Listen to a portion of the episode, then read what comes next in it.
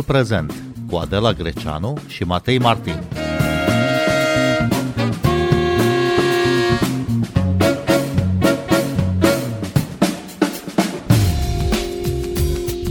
Ungaria ar putea fi sancționată prin uh, reducerea accesului la fondurile europene din cauza corupției. În discursul său despre starea Uniunii Europene, președinta Comisiei Europene, Ursula von der Leyen, a spus că Uniunea Europeană va îngheța finanțările pentru membrii care încalcă regulile democratice ale blocului comunitar. Bine v-am găsit! Noi suntem Adela Greceanu și Matei Martin și invitatul nostru este Camil Purvu, conferențiar universitar la Facultatea de Științe Politice a Universității din București. Bună seara, bun venit la Radio România Cultural! Bună seara! Au existat până acum consecințe ale nerespectării statului de drept în vreo țară a Uniunii Europene? Până acum nu a fost, însă se mărește practic o masă critică a reacțiilor și a presiunii pe care instituțiile europene încearcă să o facă asupra unui număr relativ limitat de state, în special e vorba de Ungaria, dar din când, e, din când în când este vorba și despre Polonia. Uh, în trecut a mai fost vorba despre uh, țările care aderaseră mai târziu ca România sau Bulgaria și care erau condiționate într-un fel în diversele demersuri de, de respectarea statului de drept, dar Concentrarea acum este pe Ungaria pentru că, într-adevăr, este un moment uh, cheie în care instituțiile europene încearcă să deblocheze fix acest tip de uh, sancțiuni uh, pe care uh, să le aplice unei, uh, unei țări membre. Este o, un demers inedit, într-un fel, este ceva ce rămâne de văzut dacă va fi concretizat, însă este unul dintre cele mai avansate uh, momente din punctul acesta de vedere pe calea sancționării uh, Ungariei respectarea statului de drept era o condiție, o precondiție de aderare. Aveți vreo explicație, Camil Pârvu, pentru faptul că tocmai în uh, țările care au intrat în ultimele valuri de extindere se pune din nou problema respectării statului de drept, că tocmai în, în Ungaria sau în Polonia, cum spuneți, sau în România și Bulgaria? Da, este o discuție foarte largă. Cauzalitatea acestor uh, schimbări, uh, cum se face că democrațiile care păreau să avanseze din ce în ce mai mult din Est um, au început să, fine, să să regreseze. Întoarcă, să regreseze, da, și este o schimbare care este cumva uh, cu atât mai uh, dificil de, de înțeles cu cât este legată de persoana lui Victor Orban, care în anii 90 era totuși o persoană destul de liberală și care avea o figură um, care uh, contribuia la emanciparea uh, blocului din Est, însă tocmai el a devenit uh, purtătorul de lance al acestei închideri care este și conservatoare, hiperconservatoare și cumva în răspăr cu starea de spirit și valorile uh, restului Europei, dar este și vorba de parc- un parcurs instituțional și uh, economic foarte, foarte problematic pe care Uh, practic, uh, în special Ungaria, dar uh, în fine, fiecare stat are propria, uh, aș spune, cale pe care a luat-o pentru potențiala de democratizare, însă Ungaria, în mod particular, a reușit să obțină prin sistemul lor electoral uh, uh, majorități foarte mari la alegerile din ultimii 10-15 ani. Și asta uh, a dat partidului la putere, și anume Fides, capacitatea uh, care nu s-a regăsit în celelalte state de a schimba de la Constituție până la cele mai uh, mici legi, fără niciun fel de opoziție. Și a fost uh, este deja de peste 12 ani la putere un partid care nu are niciun fel de limite politice, o opoziție valabilă, dar care tocmai a fost capabil să uh, implementeze schimbările pe care le-a dorit. Și, într-un final, uh, evident, uh, prea multă putere duce la degenerarea uh, caracterului democratic al unei țări, uh, prea multă putere a unui singur partid. Uh, practic, uh, corupția și uh, diminuarea statului de drept despre care vorbește și Comisia Europeană și Parlamentul European uh, sunt efectul acestei uh, guvernări fără niciun fel de opoziție reală. O să intrăm imediat în detalii și o să vorbim și despre cum anume încalcă uh, uh, guvernul de la Budapesta statul de drept, dar mai întâi v-aș ruga, Camil uh, Pârvu, să vorbim puțin despre Victor Orban. Liberalul de altă dată a devenit astăzi iliberal, cum îl numesc uh, mulți dintre analiștii politici. Ce și înseamnă asta? Și mândru de a fi asemenea. Este un uh, om politic care a devenit uh, simbolul în întreaga Europa și dincolo de Europa uh, pentru o anumită întoarcere uh, spre un conservatorism extrem și spre o dominare politică și instituțională a țării uh, sale. Deci este un om care um, este acuzat nu doar de o guvernare autocratică, da? chiar astăzi a fost o rezoluție a Parlamentului European care uh, identifică regimul uh, din Ungaria ca fiind un regim hibrid, o autorit- un stat autoritar uh, electoral. Este foarte problematică această uh, situație, iar Victor Orban este direct responsabil. El este direct acuzat de inclusiv de corupție. Este vorba de um, uh, fonduri europene de care uh, au beneficiat uh, membrii familiei sale extinse, de la uh, ginerele său la tatăl său, uh, în urma unor proceduri de alocare de fonduri și de um, competiții, să spun așa, uh, profund trucate și uh, care sunt încă supuse unor controle ale organismelor euro- europene. Este un um, om care nu este lipsit el însuși, cu alte cuvinte, de asemenea acuzații de corupție, dar dincolo de problema corupției personale, este vorba că el patronează un sistem extrem de corupt. Da? Este, și de altfel, uh, uh, ceea ce încearcă uh, Comisia Europeană în particular să facă este să atingă um, să, să, să um, facă presiune pe, pe Ungaria pe temei financiar. De fapt, unghiul de atac este cel de a spune că finanțele Ungariei Uh, modul în care Ungaria uh, folosește fondurile europene este netransparent, este corupt. Și de ce este netransparent, este corupt? Pentru că, de fapt, nu mai au un stat de drept funcțional care să poată verifica independent uh, și controla traseul banilor, achizițiile publice făcute pe, cu fondurile europene, distribuția uh, fondurilor de coeziune și așa mai departe. Practic, nu există o presă liberă, asta spune Comisia Europeană. Nu mai avem niciun fel de instrumente de control independente ca să verifice cum sunt cheltuiți banii europeni. Și atunci Comisia Europeană spune că are o datorie, care de altfel este uh, uh, întărită și de rezoluțiile Parlamentului European, de a controla și de a refuza de a mai distribui bani către statele membre care sunt atât de corupte încât uh, uh, folosesc uh, banii europeni într-un mod uh, uh, problematic. Dar cum se explică acest eșec al justiției uh, de la Budapesta când, de fapt, uh, Victor Orban tocmai propunea, în urmă cu câțiva ani, uh, o reformă a justiției? Problema cu reformele justiției în, în Ungaria și pe care el le-a utilizat de-a lungul timpului pentru a fi păsuit, pentru a obține o uh, amânare a uh, diferitelor proceduri uh, de sancționare pe care uh, partenerii europeni le, le, le încercau. Um, toate aceste reforme sunt uh, în general nominale. Da? Ele produc un rezultat care, să spunem, um, generează o instituție care pe hârtie pare a fi capabilă să controleze, numai că de obicei este populată de oamenii controlați de uh, Victor Orban și de partidul său. Cu alte cuvinte, e foarte capabil să producă instituții care de fapt îl ajută în a menține aceste practici corupte de distribuția fondurilor europene. Despre asta vorbim în mod particular. Pentru că, finalmente, regimul Orban este susținut de fondurile europene. Este paradoxul care irită atât de tare uh, restul țărilor din Uniunea Europeană și instituțiile europene. Faptul că Victor Orban este capabil să câștige alegeri și mai ales să-și uh, uh, producă un, uh, un um, mod de dominare electorală uh, covârșitor pe baza fondurilor europene. El distruge statul de drept cu ajutorul Europei, ceea ce este un, un, un paradox care, cum spuneam, o, un lucru care irită foarte tare și până acum singurul unghi de atac pe care uh, pare Comisia Europeană să-l, să-l utilizeze mult mai insistent decât în alte dăți este cel al transparenței utilizării fondurilor europene, unde este de altfel juridic legată să nu permită asemenea uh, transferuri către state uh, dovedite a fi corupte din punctul acesta de vedere. Pentru țările care au aderat în ultimul val, pentru România și Bulgaria, uh, Comisia Europeană a inventat un instrument nu, de verificare a progresului în justiție. Uh, e vorba de un raport uh, bianual în care sunt verificate toate procesele și instituțiile care se ocupă de, de justiție. Vedeți posibilă um, o eventuală impunere a unui asemenea instrument pentru Ungaria?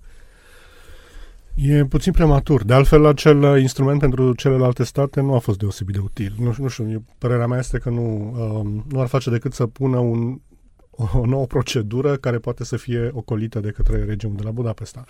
Fundamental pentru um, Comisia Europeană în particular, dar și pentru Parlamentul European care emite uh, periodic rezoluții de condamnare a uh, corupției și a uh, regresului în privința statului de drept din Ungaria, uh, este să folosească momentul actual. Este un moment de oportunitate pe care nu l-au avut uh, înainte aceste instituții um, și în mod evident, Ungaria și Victor Orban în, în particular sunt izolați uh, în spațiul european și nu au niciun fel de sprijin uh, comparabil cu ce a fost înainte. Înainte există o alianță cu Polonia și cu câteva alte stări, uh, țări din uh, grupul de la Visegrad.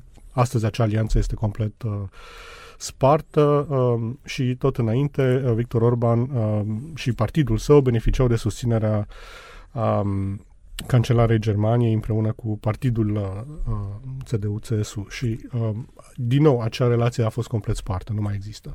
Cu alte cuvinte, astăzi Victor Orban nu are o susținere, este în uh, offside, să spun așa, în raport uh, cu uh, climatul politic din Uniunea Europeană și atunci uh, de aceea mi se pare că uh, există uh, motive de a crede că demersurile actuale vor înainta mai mult decât uh, dățile trecute.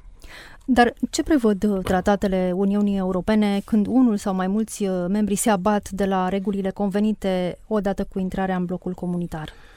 Um, instrumentele juridice actuale bazate pe tratate sunt destul de slabe în sensul în care um, nu există formule concrete prin care uh, Ungaria să fie um, sancționat altfel decât prin proceduri din acestea care durează foarte mult timp și care sunt, uh, în general, um, activate uh, pe detalii financiare concrete. Altfel, politic vorbind, uh, um, rezoluțiile Parlamentului European nu sunt obligatorii, ele nu au un efect imediat și mai degrabă se constituie în uh, forme de presiune asupra celorlalte instituții care au uh, în Europa capacitatea de a fi mai, uh, mai uh, prezente, să spun. Um, de altfel, uh, regimul lui Victor Orban scapă de altfel foarte ușor de uh, repercusiuni directe, în ciuda faptului că are uh, o serie întreagă de atacuri asupra statului de drept care nu sunt incluse în uh, demersul de acum al Comisiei Europene, care, repet, e strict uh, legat de transparență financiară și de condițiile de stat de drept care permit transparența financiară, uh, transparența financiară, deci controlul democratic, uh, presă liberă, um, uh, instituții, justiție, da, sunt evident uh, temele centrale, dar mai sunt multe alte teme pe care Victor Orban le-a deschis într-un mod absolut uh, uh, grotesc, aș spune, și pe care uh, Uniunea Europeană nu le poate atinge, de la uh, chestiunile legate de minorități uh, până la um, chestiuni legate de migranți, uh, chestiuni legate de drepturile femeilor. Uh, sunt, sunt extraordinar de multe alte probleme care sunt acolo uh, și asupra cărora Uniunea Europeană nu are un instrument direct aplicabil astăzi. De aceea, uh, cum spuneam, uh, sunt uh, din 2012 sau 2013 sunt o serie întreagă de rezoluții ale Parlamentului European, sunt uh, decizii, sunt uh, mișcări în, uh, în direcția unei presiuni către asupra Ungariei, numai că acum este prima dată când uh, Comisia Europeană amenință cu ceva absolut serios și anume retragerea um, unor finanțări uh, uh, de ordinul a zeci de miliarde de, de euro, care uh, reprezintă în Ungaria uh, practic uh, aproape întreaga sursă de investiții publice.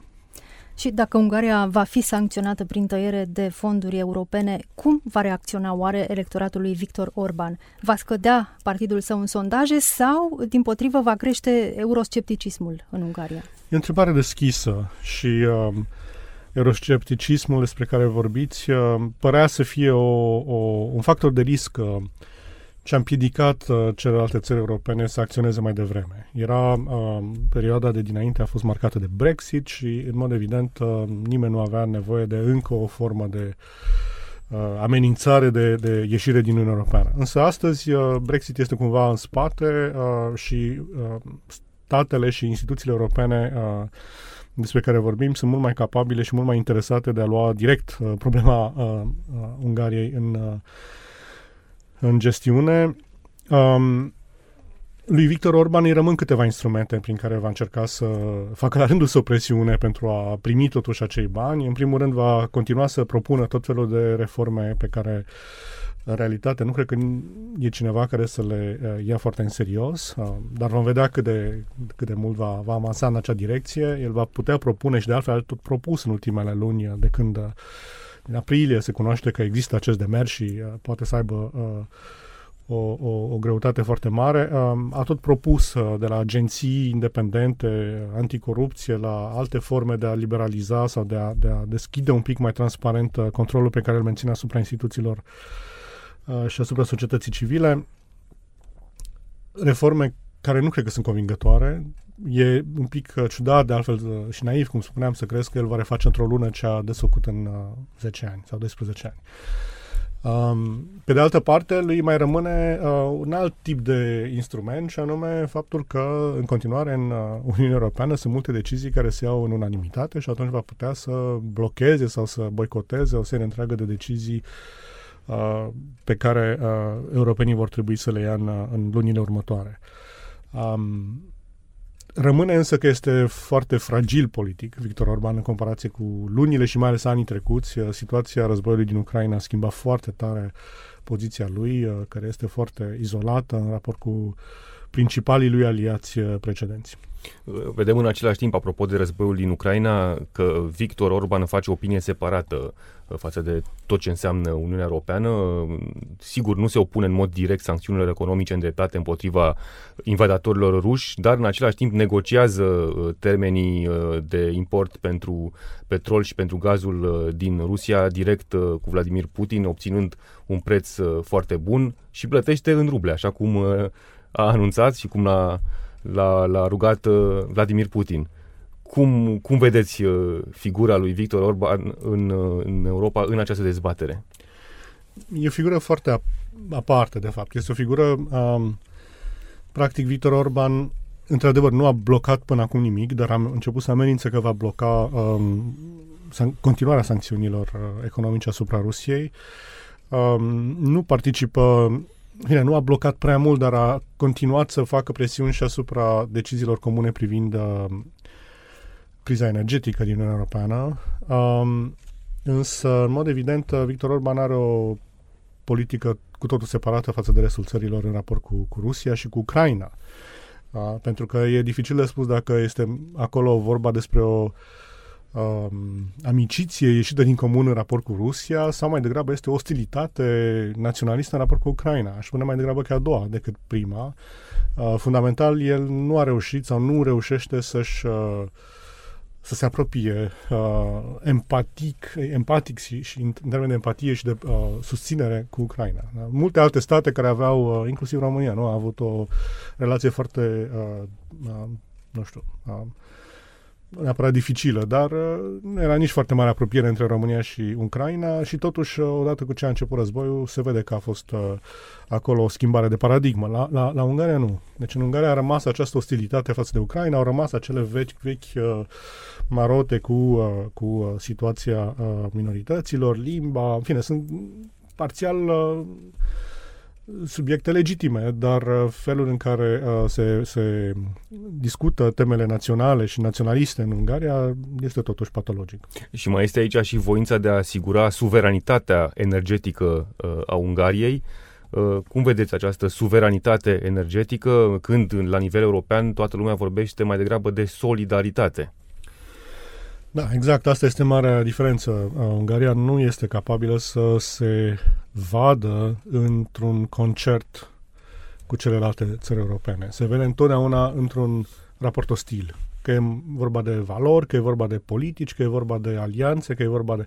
În general, Victor Orban a reușit să construiască un fel de redută și fortăreață uh, anti-europeană. Da? Finalmente, principala lui uh, platformă politică este opoziția față de Europa. Și asta este, uh, din nou, uh, greu de înțeles în raport cu ce se întâmplă de fapt, și anume faptul că Europa uh, continuă să fie o sursă de uh, fonduri uh, uh, de coeziune și de investiții publice în, în Ungaria.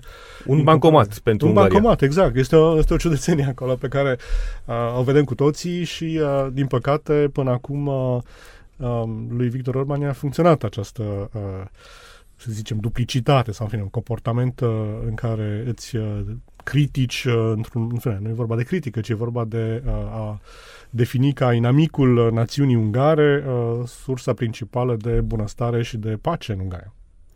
Victor Orban domină de ani buni scena politică din Ungaria, a câștigat uh, alegeri în urmă cu câțiva ani cu un discurs anti-imigranți. Anul acesta a câștigat uh, alegerile cu un discurs în care pleda pentru neutralitate în contextul războiului declanșat de Rusia în Ucraina așadar în opoziție față de valorile și politica promovate de Uniunea Europeană. Sunt chestiuni uh, care țin sau ar trebui să țină de politica fiecărui stat membru sau sunt chestiuni care ar trebui să, în care ar trebui să existe unitate de gândire la nivelul uh, blocului comunitar? E normal să existe pluralism, evident, uh, și vedem că um, crizele care se succed uh, determină schimbări destul de serioase de uh, orientare politică în destule multe țări. Nu? Au fost uh, recent alegeri în Suedia, urmează alegerile din Italia, care probabil că vor aduce la putere o guvernare destul de apropiată de valorile și ideile lui Victor Orban. Sunt, uh, practic, uh, e vorba de partidul uh, care este succesorul direct al uh, mișcărilor post-fasciste din anii de după al doilea război mondial și uh, există acolo în mod evident o, o afinitate de valori, de, de viziuni, uh, inclusiv geopolitice.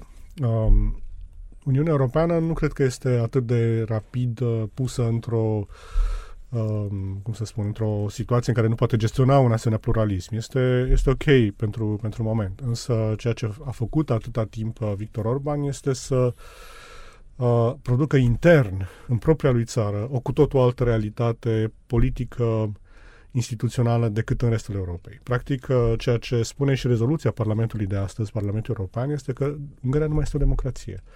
Și asta este mult mai grav decât faptul că există orientări diferite, că avem uh, valori sau uh, politici uh, de orice fel. Pur și simplu, Ungaria, potrivit Parlamentului European, nu mai este o democrație. Este o, un autoritarism electoral, o formă de uh, guvernare autocratică uh, ce menține uh, uh, aparența unor alegeri libere, dar care în realitate, datorită controlului, sau din cauza controlului asupra presei, care nu mai este liberă, uh, nu mai sunt libere uh, universitățile, nu mai este liberă uh, o întreagă serie de, uh, fine, nu mai este liberă societatea civilă, uh, este profund uh, limitată în, în capacitatea de a controla și de a expune, de a critica guvernarea. Um, este un regim hibrid. Da? Și asta e altceva decât ce discutam despre uh, forme de pluralism și, și opțiuni uh, care pot varia foarte ușor de la un, de la un, de la un ciclu electoral la altul în uh, toate țările din Europa. Această caracterizare i s-ar potrivi binișor uh, și uh, Poloniei? Până la urmă, de ce întreaga atenție a opiniei publice europene e îndreptată acum asupra Ungariei uh, și se vorbește parcă mai puțin despre Polonia. Da, pentru că Ungaria este izolată, Polonia nu este deloc izolată. Polonia are, din potrivă, este într-o situație în care devine din ce în ce mai uh, bine plasată în raport cu um, mișcările tectonice din Uniunea Europeană din ultimele luni. Um, există propuneri care vin din partea uh, um, nu neapărat Germaniei în sensul cel mai oficial, ci, uh, de exemplu, uh, Olgan Schäuble, care era fostul ministru de finanțe din uh, guvernarea CDU-CSU, propune un fel de triumvirat uh, Franța, Germania, Polonia. Deci există foarte multe uh, uh, situații în care Polonia este actorul indispensabil în legătură cu uh, ce se întâmplă în Ucraina, evident, este cea care dă tonul, care este Uh, Polonia nu este niciun fel izolată, din potrivă, este în cel mai uh, bun uh, moment, să spun așa, din punctul de vedere al capacității de a influența politicile europene de până acum. Într-adevăr, rămân aceste confruntări uh, între uh, Germania și Polonia sau între instituțiile europene și Polonia pe tema uh, statului de drept, um, dar care nu au aceeași uh, formă ca cele din Ungaria. Pentru că în Ungaria vorbim acum mai mult de corupție și în același timp și de uh, statul de drept. Corupția aceea nu se regăsește în același mod în Polonia. Nu despre corupție este principala uh, uh, controversă legată de Polonia, ci mai degrabă de statul de drept, controlul asupra justiției. În Ungaria uh, deja este vorba despre o formă de corupție până la uh, uh, cele mai mici uh, detalii ale regimului ca atare. Da? Este un partid corupt, uh, forme de corupție care sunt peste tot și uh, um, nu doar uh, alegeri de, uh, cum să spun, alegeri politice care sunt uh, diferite, da? Pentru că finalmente polonezii asta spun, că noi avem alte idei, alte concepții asupra, nu știu, valorilor uh, familiei și așa mai departe. Și avem dreptul să avem aceste idei. Uh, și avem alte noțiuni despre cum ar trebui să fie Curtea Constituțională uh, populată sau lucruri de genul ăsta. Sunt uh, disensiuni fundamentale, într-adevăr, uh, și care, până la urmă, uh, pe conținut nu sunt atât de departe de ce face uh, Victor Orban în Ungaria, însă în Ungaria este și această dimensiune a corupției care este absolut uh, uh, imposibil de, de ignorat. Ucraina uh, și-a propus să intre în Uniunea Europeană. Ursula von der Leyen a vizitat uh, de trei ori în ultimele luni uh, uh, Kiev. Chiar în urmă cu puțin timp uh, a fost din nou în capitala Ucrainei. Cum vedeți parcursul european al Ucrainei? Ucraina are o, uh, un parcurs destul de lung, bănuiesc, în față. Nu, nu cred că se așteaptă nimeni să fie cu adevărat accelerat asemenea parcurs. Se pot deschide, să spunem, în mod accelerat uh, negocieri sau, în fine, uh, asta este un uh, element care poate fi legat de uh, începutul uh, discuțiilor cu, cu Ucraina, în măsura în care până acum nu existau de noc uh, asemenea discuții. Uh, sfârșitul acestui proces însă este, uh, bănuiesc, destul de departe, din moment ce, uh, în primul rând, că războiul nu s-a încheiat, uh, consecințele războiului uh, sunt uh, deja uh, extraordinar de grave și devastarea pe care acest uh, război uh, a, a produs-o economiei și infrastructurii din Ucraina este enormă. Um, capitolele pe care le vor avea de, de discutat sunt, uh, sunt vaste. Uh, nu-mi închipui că se pot uh, rezolva asemenea discuții în, uh, într-o perioadă scurtă. Camil Pârvu, vă mulțumim că ați venit în direct la Radio România Cultural. Noi suntem Adela Greceanu și Matei Martin. Mulțumim. Ne găsiți uh, și pe platformele de podcast. Abonați-vă la Timpul Prezent pe Apple Podcast, Google Podcast și Spotify. Cu bine, pe curând! thank you